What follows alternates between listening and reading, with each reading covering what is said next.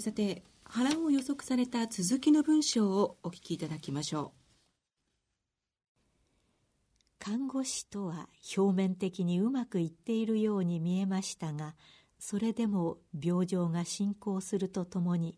田村さんの夜間の寂しさ不安と苛立ちは日々強くなっていったようです。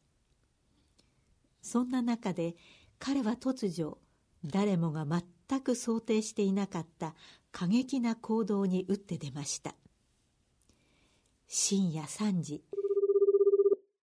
田村さんから決まって緊急電話が入るようになったのです。すぐ来てください。言葉遣いこそ丁寧ですが一方的にこう言って電話を切るのです。電話を初めて受けた当直の看護師は慌ててアパートに駆けつけました。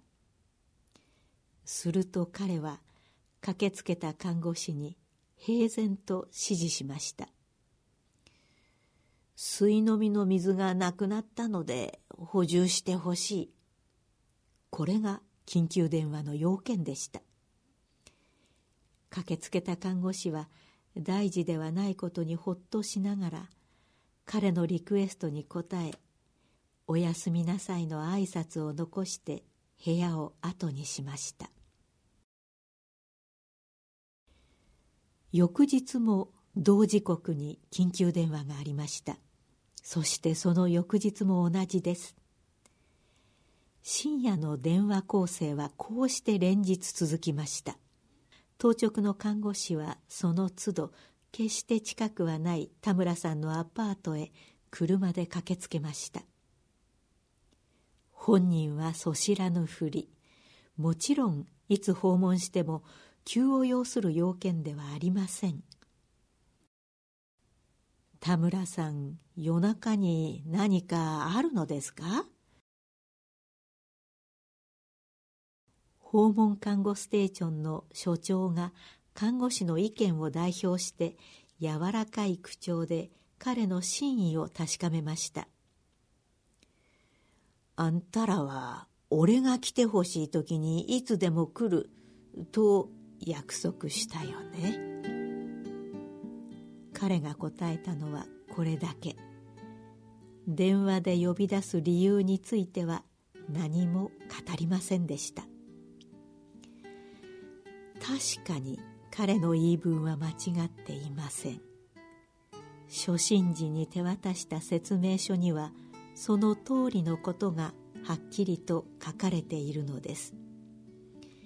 どうやらパリアンの24時間ケアが本物かどうかを試すということのようです。田村さんならではの頭脳的かつ厳しい挑戦状を私たちは突きつけられたことになります。深夜の電話構成はその後10日以上にわたって続きました。このままでは私たちが潰されてしまう。何とかしなければいけない。看護師たちは田村さんの問題について緊急のカンファレンスを開きました。田村さんは私たちの24時間体制が本当かどうかを試すと口では言っていますがそれは表向きのこと。きっと体が弱ってきて不安になり弱気になったからに違いありません。まずヘルパーやボランティアに頑張ってもらいできるだけ長時間誰かがそばにいるようにしましょう。私たちも朝と夕の2回訪問するようにしてはどうでしょうか。それから最大の問題は深夜の緊急電話です。どうも夜になると寂しいから SOS を出すようです。そうだとすれば私たちにも手があります。田村さんが電話をしてくる1時間ぐらい前に先手を打ってこちらから電話をしましょう。この妙案は早速当直看護師によって実行に移されました。その功あってか田村さんからの夜間の緊急コールはピタリとなくなりました。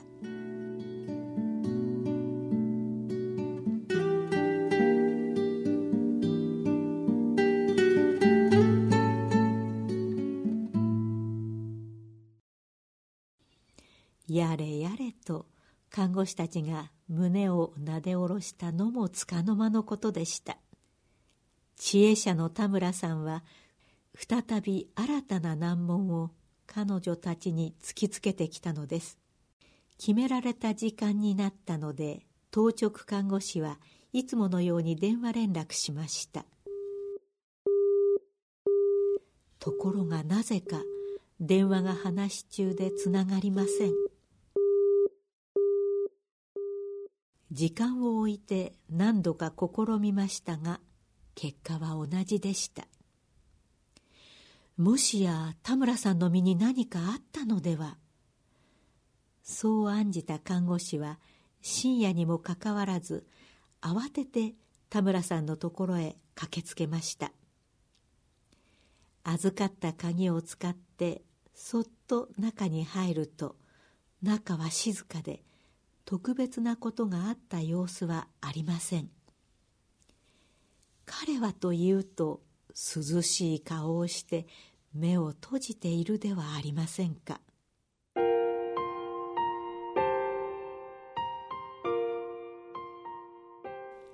安堵した彼女は彼に尋ねました。何かあったのですか？田村さん。たぬき寝入りをしていて相変わらずのそしらぬ顔。よく見ると受話器を外した電話機が枕元でツーツーと鳴っていました。こうして看護師と田村さんの知恵比べは彼の完全な勝利に終わりました。しかし看護師たちも負けてはいませんでした。打ち負かされたはずの看護師は下手な小細工をして彼の挑戦を受け止めることをやめ徹底して彼の要求に付き合うこう腹をくくったのです。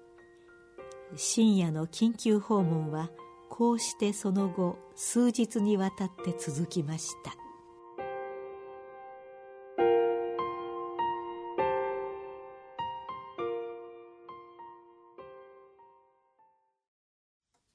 こういった深夜の電話攻撃をしてくる患者さんというのは他にはいらっしゃらなかったですか？今まで。まあ、2000人ぐらい僕家で最後までがんの方を見てるんですけれどもね、はい、ここまでこういう知恵比べしたっていうのはもうあ後にも先にも彼だけで。頭脳戦ですよね。まあね本当にまあ賢い方っていうかね知恵はすごい方ですね、うん、あのうちの母親が緩和ケア病棟に移ってからまあ、2週間ぐらい私たち交代で泊まり込みで対応したんですけどもうなんか1分1秒でも1人でいたくないとかって言われて、うん、あすごいこう不安がやっぱり、うん、特に夜に強くなってくるんだなって思ったんですけれども、うん、この死を迎える時っていうのはその自分の体が自分の思うようにいかなくなると、そういう中で自分がこのだんだん死に向かって歩んでいくっていうことをどうしても自覚しますからね。あの不安感っていうのはどうしても強くなるんですね。それでいろんなことに対して非常に敏感になります。で彼は家に家で最後まで過ごしたいという希望をはっきり持ってましたしね、かといって本当にそんなことできるのかなと、俺みたいな独り者がと。そういうことを疑問を持ってたんですね。おいであの川上っていうインチキ臭い医者は偉そうなこと言ってるけど本当にちゃんとね対応するのかと。一丁試してやれと。いうぐらいの気持ちもあったのかもわかりません。もちろんそんなことは言いませんけれどもね、えー、まああのそれを受けて立ってくれたのはあの若い看護師さんたちです。あのちょうどまだ初めてこの方のケースはもう16年くらい前の、ケースなんですけれどもね。看護師さんたちみんなまだ大学出て12年三男ぐらいの方20代の方が来て、まあ、みんなが彼女たちも元気いいんですねだけど知恵がちょっと、聞いてたらまずいんだけど、そういう人生経験が足りないんでね、こういう方あったらもううまいようにこう、いいようにやられちゃうんですね。本当によっぽどこう、助け舟出そうかななんて思って見てたんですけど、やっぱり彼らが解決するとこを見たいっていうことがありましたので、まあ、最後まで僕実はあの黙ってたんですね。それで出た結論っていうのが、とにかく彼は不安が強くなってる。そしてあの辛い。そういう気持ちを私たちにぶつけてるんだから、それにこっちも小手先を使うんじゃなくて正面から向き合っていこうよと。そういう形で彼女たちがこの問題の解決を図ろうとしたんですね、はい、あのそこにたどり着いてくれたっていうことは本当に嬉しかった。こういう仲間と働けるのはまだ本当にまだ若いお嬢さんたちですけどね。嬉しいなっていう感じをすごく持った感じがあります。ただこれ以上彼がちょっと強く出てきたらっていうのがありましてね、えー、その時はまあしょうがないお父さん出ていこうかっていう感じでね、えー、じっと見守っていらっしゃった、えー、ちなみにこの訪問看護ステーションの当直の看護師さんというのは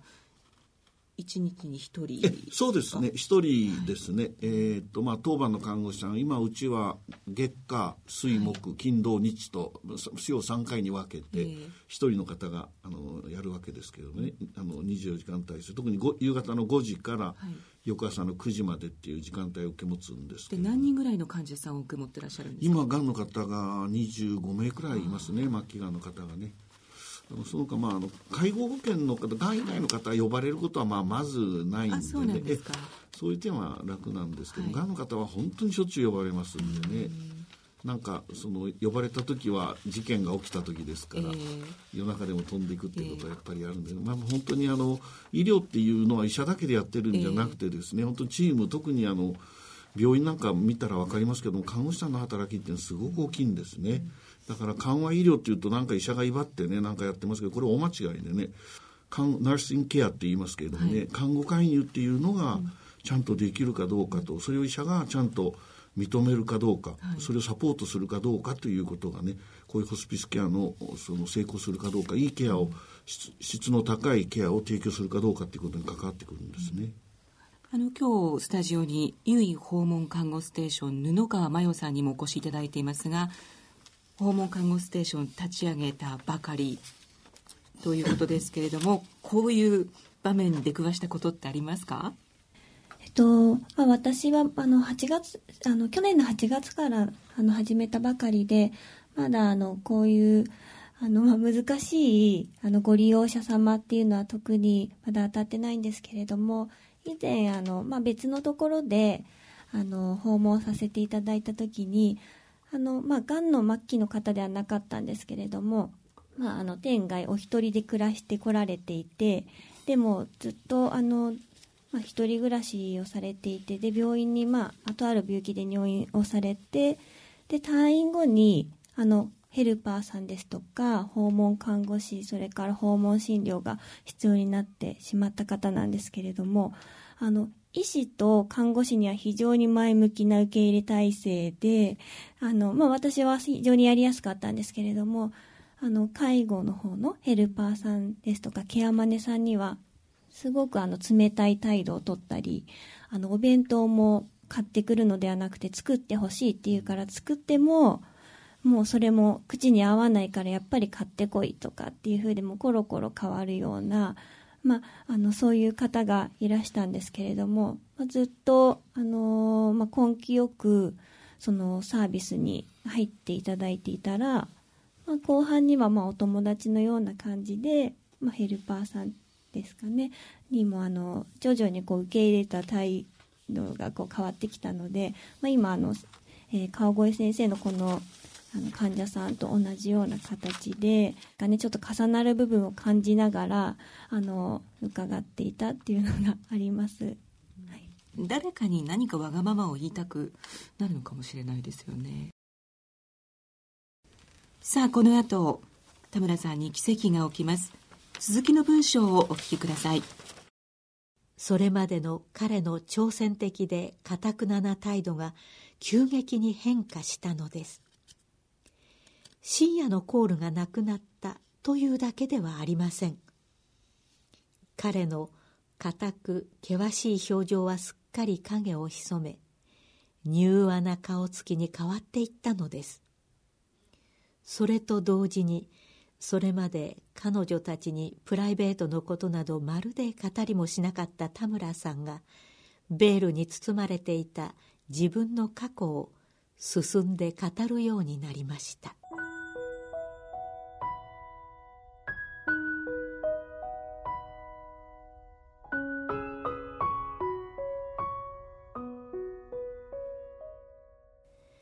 気がつくと電話事件を契機に田村さんとパリアンの看護師とは強く深い信頼の絆で結ばれていました。そしていつしか彼は家で最後を迎える決意を固めていました。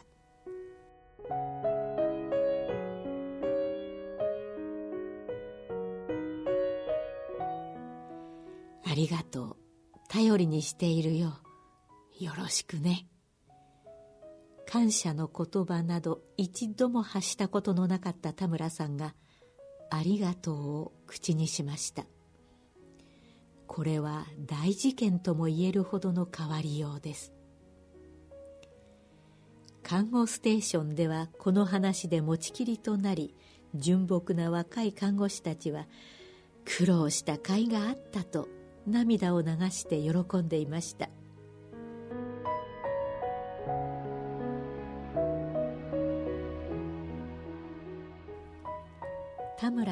が言ったのはそれから間もない10月の夜半のことでした。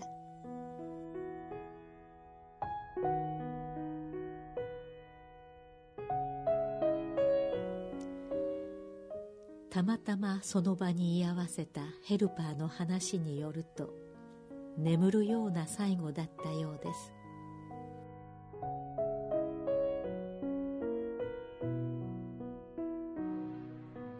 その報告を受け私は直ちに田村さん宅に駆けつけて死亡診断を行いました。看護師とヘルパーによる死後のケアを受けた田村さんは一長羅のジンベエを身にまとい颯爽と旅立っていきました。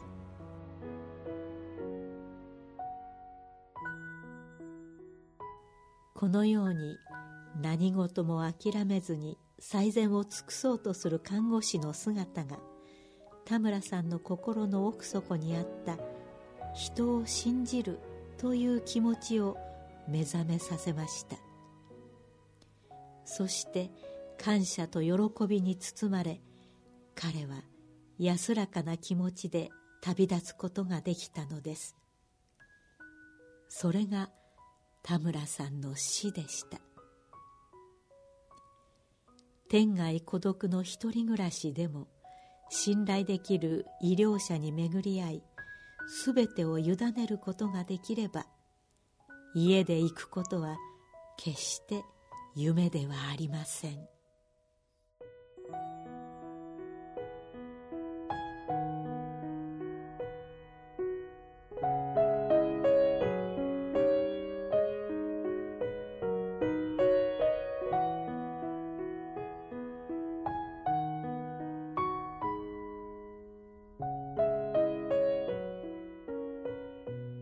死ぬ瞬間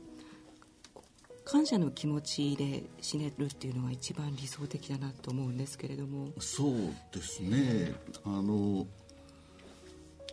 クオリティオフデスっていうね、はい、言葉。これは僕も昔からあのずっと考えてたことですけれども、えー、安らかな死っていう本を20年くらい前に書いたことがあるんですけれども、はい、その中で柳田先生がですね柳田邦夫先生が帯に納得のいく死を実現する医療がこの中にあるっていうことです、まあ、柳田先生らしい言葉でですね僕の本を評価していただいたんですけど、まあ、あの納得のできる死を迎えられるかどうかっていうことがですねあの問われているというような、はい、あの最近また納得のいく死がですねだんだん遠くなってきたっていうような感じがちょっと実はその恐れを危惧しているようなところもあるんですけれどもね。それはどういうことですかそれはやはりの医学がですね、はい、えー、進歩したからですね。変な話ですね、はい、あのいいことなんですけれども、えー、まあがんについて言えばですねやっぱりこの余命っていうか長く生きさせるっていうそういう術が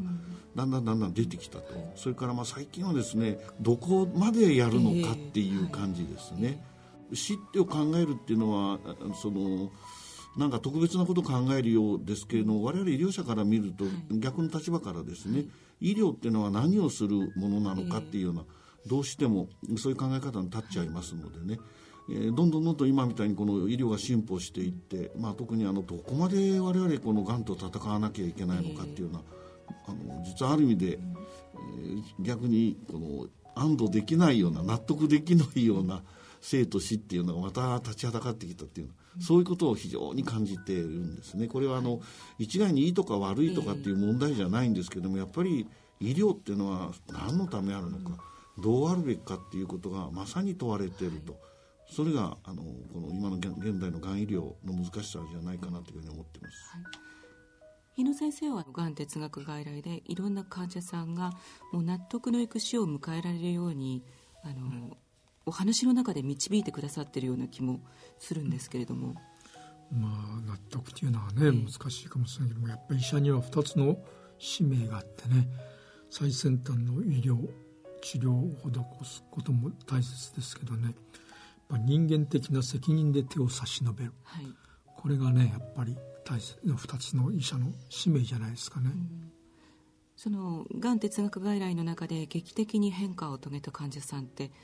たくさんいらっしゃいましたか？今まで。そうですね。来た時には苦しい顔していたのに帰る時には人のためにやるとかね。最初は居場所を失っていたのに私はここにいます。私を使わせてくださいというかね。そういう使命感の獲得というかね、まあ、そういうのはよく経験しますね。あの私は母親が入院していた急性期の病院で日野先生のがん哲学外来と出会って妹たちと一緒にお話を聞いていただいたんですけれどもあのさっき川越先生がおっしゃっていた患者の家族も大変なんだよっていうお話ですけどもう患者本人もパニックになってますけれども家族もみんなパニックになっている時に1時間たっぷりとお話を聞いてくださってまあまあ落ち着けっていうふうに沈めてくださったなっていうふうに感謝をしているんですけれども。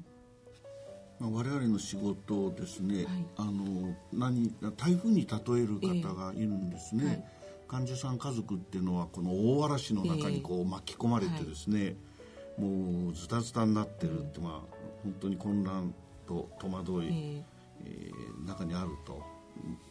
でじゃあ我々医療者何するのかっていうと、その台風には必ず台風の目っていうのがあってそこは非常になぎあのないでとかね、ね静かなところございますよね。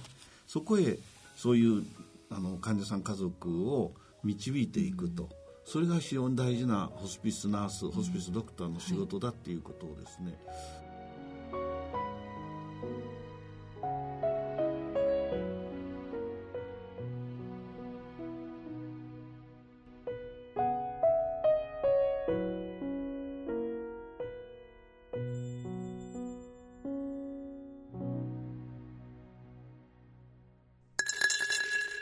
ラジオ日経大人のラジオ。日野浮世の眼哲学学校。今日の放送はいかがでしたでしょうか。さあ今後のイベント等についてご案内したいと思いますがまずこちらですね。2月17日金曜日に行われます。新島城記念がん哲学外来 in 伊勢崎市民病院。ですが日野先生から少しご紹介いただいてよろしいでしょうか。そうですね。あの新島城は、まあ、群馬県のね、ということで、えー、今度伊勢崎市民病院で新島城記念がん哲学外来が開設されるということですね。はい、まあ、あのということなんですね。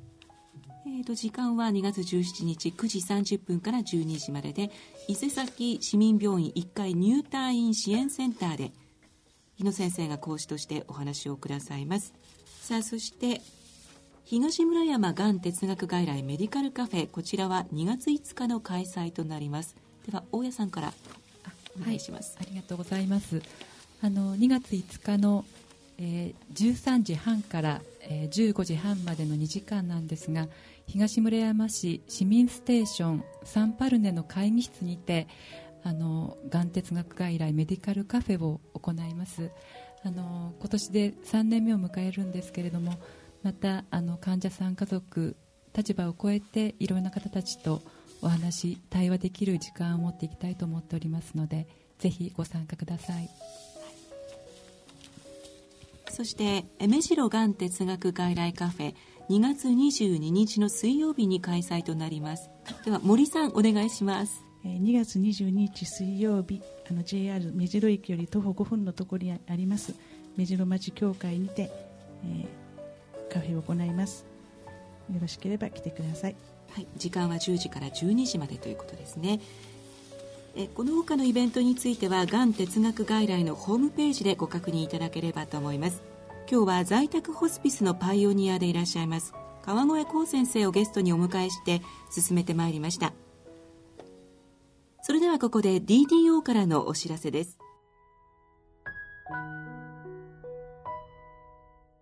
癒しと安心と人とのつながりを理念とする由比訪問看護ステーション。東京都文京区に位置する由比訪問看護ステーションは緩和医療ターミナルケアをはじめ難病リハビリ認知症の方々への心を込めたケアをさせていただいております。お問い合わせは東京03-5804-1233東京03-5804-1233までお電話ください。詳細は株式会社 DDO ゆい訪問看護ステーションで検索ください。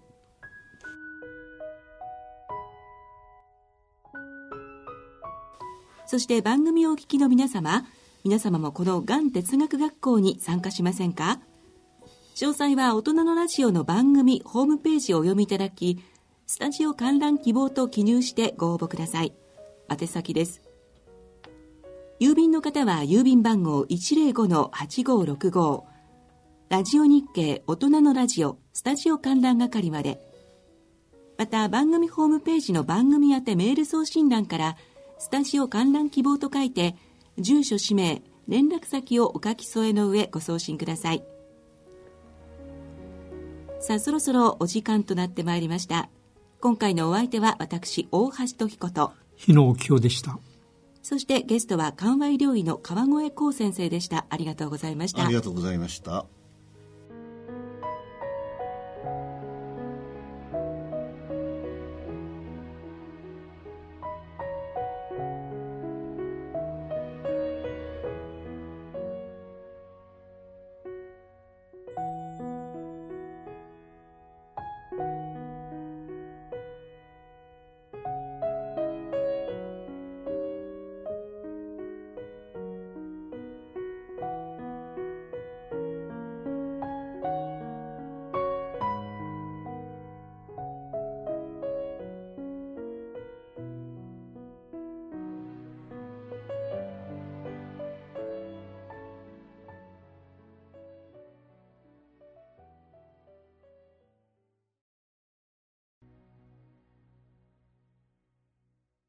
野村、ちょっと気になるお金の話。今回は、老後の生活費です。お父さんお疲れ様でした。お母さんこそ大変だったね。娘の信子の結婚式も終わり、一段落ですね。そうだね。これからは二人で気ままな老後生活。一体どれぐらいのお金が必要なのかな？私も気になっていましてね。生命保険文化センターの平成25年度生活保障に関する調査によると、老後二人で必要な最低生活費は平均で月額22万円。ゆとりある暮らしのためには平均で月額35万4千円が必要らしいよ。二人で生活するには結構お金がいるんだね。二人で？これからは私一人で生活していきたいわ。お金に関するご相談は、お近くの野村証券へどうぞ。それ野村に来て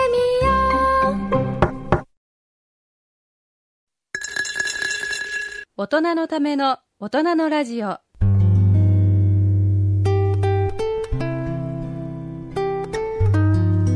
今回の大人のラジオはいかがでしたでしょうか？番組では皆様からのご意見ご感想をお待ちいたしております。郵便の方は郵便番号105-8565ラジオ日経大人のラジオ係。郵便番号105-8565ラジオ日経大人のラジオ係まで。その他大人のラジオの番組ホームページからも投稿できます。それではそろそろお時間となりました。ここまでの進行は私大宮時子でお送りいたしました。大人のための大人のラジオ。この番組は野村証券ほか各社の提供でお送りしました。